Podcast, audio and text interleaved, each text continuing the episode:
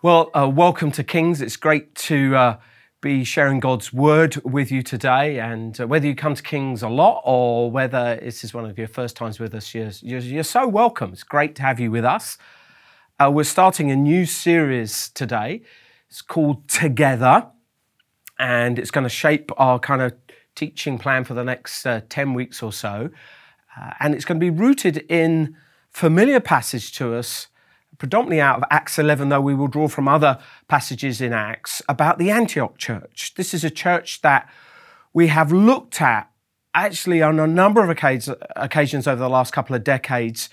And it's, it's a model church in the New Testament that we aspire to be like. And in the past, it shaped us. And we just thought in this regathering phase, as we start to come back together in light of all the legacy of the pandemic, it will be good to look again at this church and hopefully remind ourselves of some of the core values and dreams that we, we say we want to be like this and we're becoming like this. Uh, and at the same time, with so many new people joining us, that you kind of catch our heart. This is the type of church we're trying to be. So for some of us, it'll be very familiar. For others, hopefully, it'll be new, but I'm hoping it'll inspire all of us to be together. Um, this is, uh, I think it's my favourite picture of, of kings. It's, I don't know how, how many years ago it was taken, but when I go, uh, like I did in whether I was preaching in Clarens or Cape Town, at the beginning of the message, I introduce myself with greetings from kings. And I say a little bit about my church and say, look, I'm a pastor in London. This is, this is a picture of my church. And this picture, I think, I mean, you know, it's you know the the a picture paints a thousand words, doesn't it? It communicates, and maybe this picture will communicate more than anything I say today, but it sort of shows something that I think reveals, at least for me, the heart of what Kings is about. So I don't know, what do you see in the picture? Well, I see people worshipping God. And I think that's such a high value of of ours and mine is that I want a church that's just kind of passionate for God. So I don't know if you notice, if you see me in worship, I'm not passive. Jesus is alive, let's worship him. And so I love to be involved with the church that's lifting hands high and worshiping him. So I think that's there. I think the other thing I see is the diversity. I love age and stage uh, black and white and brown and different ethnic mix. And I just love that. It's not without challenge, but I think when I look at this picture, that sort of shows a people that are together. Clearly, only together in Christ because our differences are so vast culturally and in age and stage. There must be something that's joining this people together. And then, lastly, when I look at it, I like it's full. I do like it's full because I think the gospel is the hope of the world. And therefore, I think what we have here is probably something that is Godward. Let's worship Him. There's something about people being together, community. And then there's something about outreach, about telling people and gathering a people, hundreds of them, to follow Jesus. So that's why I wonder whether this picture speaks volumes about the type of church we are and we want to be. Let's read from Acts 11, 19 to 30. Now, those who had been scattered by the persecution that broke out when Stephen was killed travelled as far as Phoenicia, Cyprus, and Antioch, spreading the word only among the Jews. Some of them, however, men from Cyprus and Cyrene, went to Antioch and began to speak to Greeks also, telling them the good news about the Lord Jesus. And the Lord's hand was with them, and a great number of people believed and turned to the Lord. And news of this reached the church in Jerusalem, and they sent Barnabas to Antioch. And when he arrived, he saw that the grace of God, or what the grace of God had done, and he was glad and encouraged them all to remain true to the Lord with all their hearts. He was a good man, full of the Holy Spirit and faith, and a great number of people were brought to the Lord. And then Barnabas went to Tarsus to look for Saul, and when he found him, he brought him to Antioch. So for a whole year, Barnabas and Saul met the church and taught a great numbers, great numbers of people. The disciples were called Christians first at Antioch. And during this time, some prophets came down from Jerusalem to Antioch. One of them, named Agabus, stood up and through the Spirit predicted that a severe famine would spread over the entire Roman world. This happened during the reign of Claudius. The disciples, as each one was able, decided to provide help for the brothers and sisters living in Judea. This they did, sending their gift to the elders by Barnabas and Saul. Uh, in the next sort of 20 or so minutes, I just want to introduce this series to you. So it's going to be very overview, and I'm just going to draw quickly to your attention around 10 or so key themes. There's more than 10 or so key values and themes in this passage, but just 10 that we're going to emphasize and we're going to teach on them through the coming weeks. So, really, this message is, is setting us up for the series. I want to start by saying this was a church that was scattered, started because of the scattering of Christians under persecution, and then it was a gathered people. So, following the martyrdom of Stephen, uh, the church scattered. It left Jerusalem where it had started, and believers, Christians, went to Antioch, which is about 70 miles north of Jerusalem. And uh, when they were there, they started telling the good news about Jesus. Couldn't help themselves. They're Christians. We've got good news. We might be under persecution, but we're still going to tell people about Jesus. And so that's what they did. And it's like gospel breakthrough, like it's like a revival. People are coming to faith. And then um, the apostles hear about it in Jerusalem and they send Barnabas to kind of go and see what God's doing. And uh, Luke records it in Act for us what he sees and what happened in this great model church in the New Testament. So it started scattered, but it was always with a purpose to gather a people. We've been scattered really for about two years. The pandemic kind of hit in the UK in March 2020. So uh, we've been through a period of scattering. It's not persecution like this church, but it did have the same impact of just meaning that we couldn't get together. And what has happened because of our cultural context, it really has uh, pushed some of the uh, tensions we feel in our own culture and it's pushed us away from being together. So I want to su- summarize these as individualism, consumerism, and just that we have been dislocated from one another. So our culture thinks very me first. I. We're an I culture. And so we we we we um we have to intentionally look to build community, some more than others, but some cultures more than others. But it's very much a culture that's about me. And so occasionally I bumped into people that said, I quite like it online because I've got such a busy life I can, it just I can sort out me, I get my spiritual input, and I can get on with my life. And I'm thinking, we're not trying to create disciples like that here, everyone. That's not what we mean by being church or being together. Secondly, consumerism, the sense that I can dip in. And this sort of, if I can just get my kind of spiritual input, it doesn't cost me too much because I'm, I'm working hard or I'm, I, have got other interests. It's like that, that has played into it. As good as online church has been, and if you're watching it online and we're great, you are, we want you to come back in the venues now, though, that unashamedly. We'll still keep serving you, so I know people are still kind of a little nervous, but on the whole, we're now wanting to gather. We want to gather together. Uh, and then the other thing is that the impact of the pandemic has just dislocated us. So, relationally, we feel separate.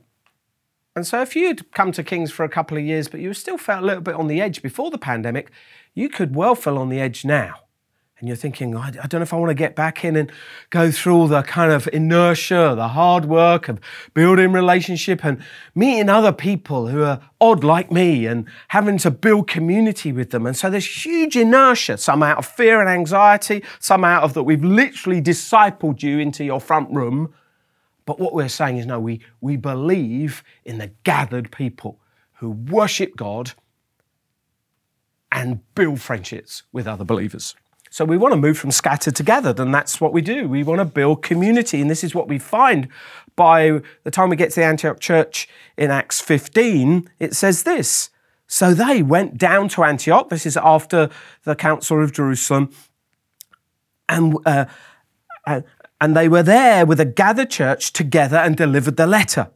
And the people read it and were glad, for it encouraged it, it, was an encouraging message. So, in other words, that their gospel is they don't have to get circumcised and things like that. So, I think it's a pretty encouraging letter, I suspect, to get uh, from the, the, the, Council of Jerusalem. Um, but the point I want to draw you to is this was a gathered people. They gathered the church. This started scattered, but now it's gathered. And at King's, we see the Gather community through Sundays and groups. Sundays, when we come together, corporately across our venues, all through the different meetings we have, and we lift the name of Jesus high. And we sit under hopefully some really good teaching. I think we do. I think with Andrew and other communicators here, get some really good teaching. And at that point, we're saying, we're, we're God's people. We're here to worship. We're going to chat with friends, have a cup of tea. How has your week been? So we're going to do the kind of Sunday and then groups. We're going to say, actually, if you want to become a real disciple of Jesus, you need to look into the scriptures and get with like-minded people and pray together and, and share lives. And we've summarized it and we're going to continue to summarize it is that we believe healthy church is Sundays and groups. We may run some online groups where that helps, but we really want to get people together because that's community. So that's the second thing we see. This was a church that was scattered, then gathered, and then was a church that built community. Thirdly, we see here this is a church on mission. Uh, Acts 11:21. Then the Lord's hand was with them, and a great number of people believed and turned to the Lord. If you've come to this church for any length of time, you will know that I, I wondered when I was a young man whether I was an evangelist. And I've always wanted to lead and build a church that is well taught and worships Jesus and prays and builds friendship and community. But I don't want to build a church that goes in on itself, that actually has so called mature Christians that are well fed and connected and feel loved up. But we've forgotten the mission. We've forgotten the fact that at one point we weren't in the room. In fact, not only were we not in the room, we weren't in the book of life. And if it wasn't that someone come and proclaimed the gospel to us and we had a spiritual birth, we were born again and we went from being dead to alive and now we're alive, we want to connect with other people that are alive in Christ. And so for me, it has always been a passion that we always think about who's not in the room. At the moment, there are a whole range of believers that are not in the room because of the impact of the pandemic, and we want you back. Get involved in fellowship be with God's people. But at the same time, we want an eye on a church that is so alive in Christ that people get saved every week. And that has been our story that people get saved every week, on average, more than one a week, for well over a decade now. And as we regather, we don't want to lose that heart, do we, Kings? It makes life challenging at times because we have to adjust and create another meeting and launch another site. It means that we have to stretch our community but we never want to lose that evangelistic heart, do we? Well, I don't think Kings will while I'm leading, and uh, I'm still planning to do that for a while, everyone. So, a mission. Fourthly, I've got two here mercy and generosity. You can see I've struggled to get 10 in, but mercy and generosity, we want to continue to have a big heart for the vulnerable. And uh, through JRP, and we're going to be advertising a, a new JRP manager in the next uh, week or so, so look out for that and we want to be a generous community. It says in verse 29, the disciples, as each one was able, so proportional giving here, decided to provide help for the brothers and sisters living in Judea. If this is such a timely verse for us.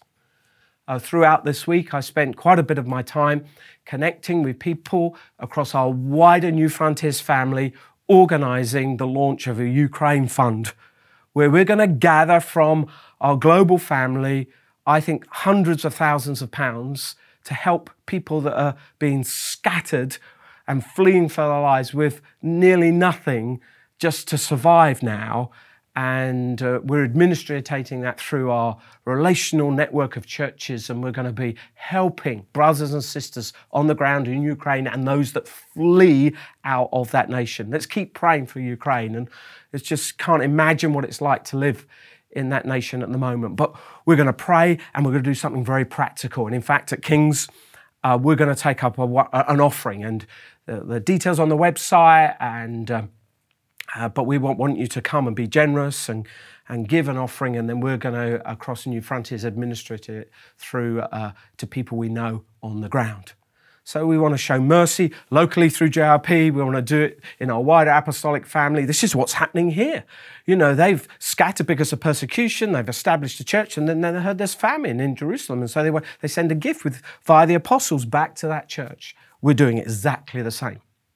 At the same time, we need to continue to be generous in the support of what we're called to do as a local church. Uh, I've got some I got some good news and I've got some bad news. The good news is that after the first six months of the year, we've raised over one million and seventy-four thousand pounds. That is remarkable.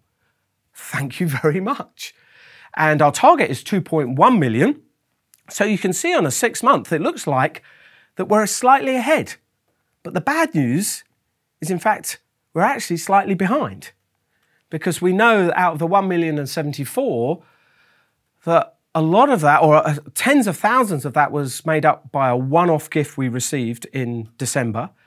And in November, we had our additional offering, which we do at the beginning of our financial year, which runs from September to August. So as we look at the underlying trend, we, are going to, at the moment, we think we're going to fall actually short of our target of 2.1 million uh, just over 2 million, we think, is where it will land. Now, I'm hoping that you'll surprise me. And particularly if you're new, you'll go, okay, we need to get involved. But even though that's going on, that's the underlying trend, we still want to do this one off offering. And I want you to be generous. I need you to do both, actually. I need you to continue to give to Kings and continue to give into the mercy side of who Kings is, particularly now into the uh, Ukrainian fund. Um, so uh, that's one of the values. We want to be a church that is full of mercy and generosity. Another characteristic we see here is that this scattered people are gathered together and the church was taught by Barnabas and Saul.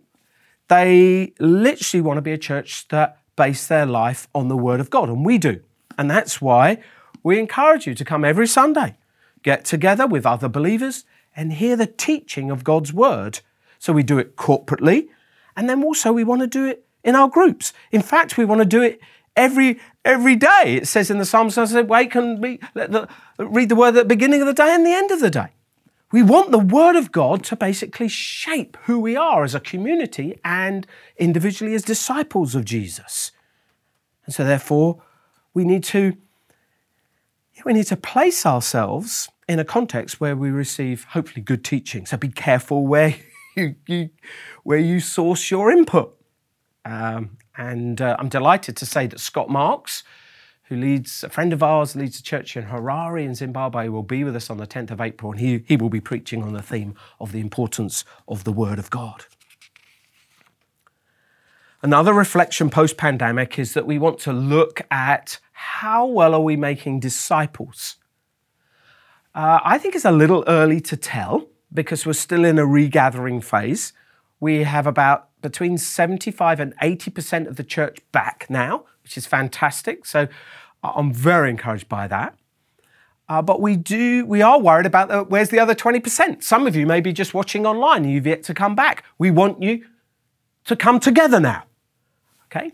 Uh, and uh, so it's difficult to gauge. My own view, it's just my view, it's actually, I think we've done remarkably well. I've been so impressed with all of you, how you've remained faithful to Jesus uh, through the most demanding season. And it has got a massive legacy on a, a sense of dislocation and not feeling relate, um, related to people, but you've stayed true to Jesus. And that's my, my own view is that there was clearly a, a whole load of people at King's who were on the edge when the pandemic hit. And in many ways, they had little or hardly any relational connection in. And so that's difficult. They, they, their, their heart connection at a deep level is, well, it's going to be less than some of us that have been here longer. But actually, I don't think the issue is really discipleship. So I think on the whole, the church has done amazingly.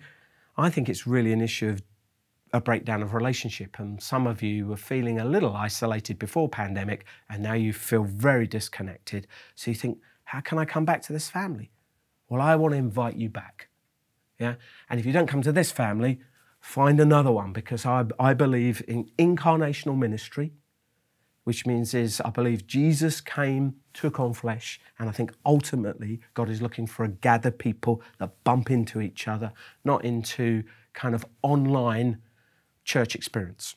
So I think it's totally appropriate to shop online.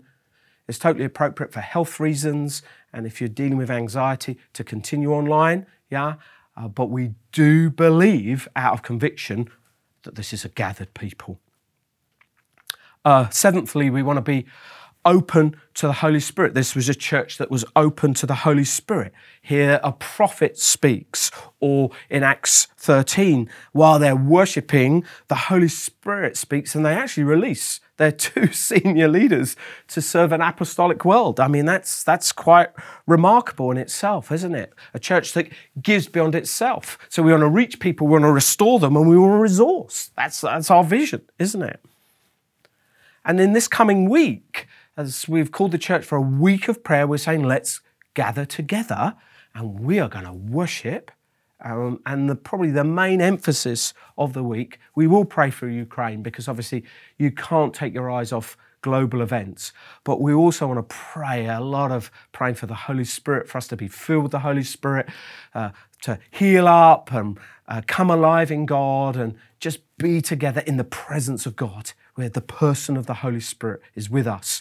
Now, remember, uh, biblically speaking, Paul addresses a community to be filled with the Holy Spirit. We are like living stones that we come together like the temple, and that's where the presence of God is.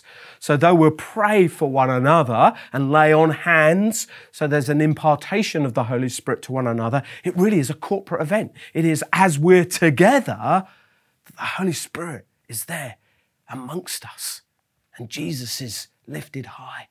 And there's something about the corporate gathering that lifts us, definitely lifts me out of my stuff into seeing God and experiencing Christ. And so we want to have lots of the works of the Holy Spirit amongst us. Oh, I've got to keep going. Uh, my time's running out. So we want to be grace filled. So we want to be a grace filled church, which simply for today means that we want to be saved by grace. So our access to the throne room of heaven is not dependent on our performance, but it's dependent on his performance. You can only access, access it through admitting something and putting your faith and trust in Jesus crucified and risen. You can't earn it. it, you, it it's not about your performance. In fact, the only thing you can, the only way you access it is uh, putting your hands up and say, I, I can't do it and we want to start in grace and we want to continue in grace because Christians can very quickly feel their acceptance of God is dependent on how they're emotionally feeling or on their performance. So you can start in grace and slip into legalism, and we want to say no. We want grace that says no to ungodliness, of course, so there should be fruits of repentance in your life, but that flows in response to the grace of God, not so that you earn the grace of God. And so we will continue to preach a grace filled message at King's. Ninthly, we have a massive passion for the issue of diversity. Um, and in Acts 13, it describes the leaders of the church, and you can see that they're from different people groups. I still hold a biblical vision, a heavenly vision, I hope, of a cross generational and a cross black, brown, and white community with Africans and Caribbeans and Asians and white British and wherever, Europeans. That's the dream. That's the biblical picture. One new man in Christ. The dividing wall is broken down between us and God, but between different people groups. And we want to visualize it and experience it with all the challenges it brings. That's a dream of kings. I have to say to you, of all the things before us, this still continues to be the most challenging thing to actually do because you're touching on so many deep issues of pain legacy of colonialism, legacy of slavery, the ongoing issues of racism, even the ongoing issues of racism as we see people of colour trying to flee a nation. And so it's, it's massive, it's very complex, everyone, but it's a biblical dream and it's worth pursuing it. And Kings has, has, hasn't arrived on this.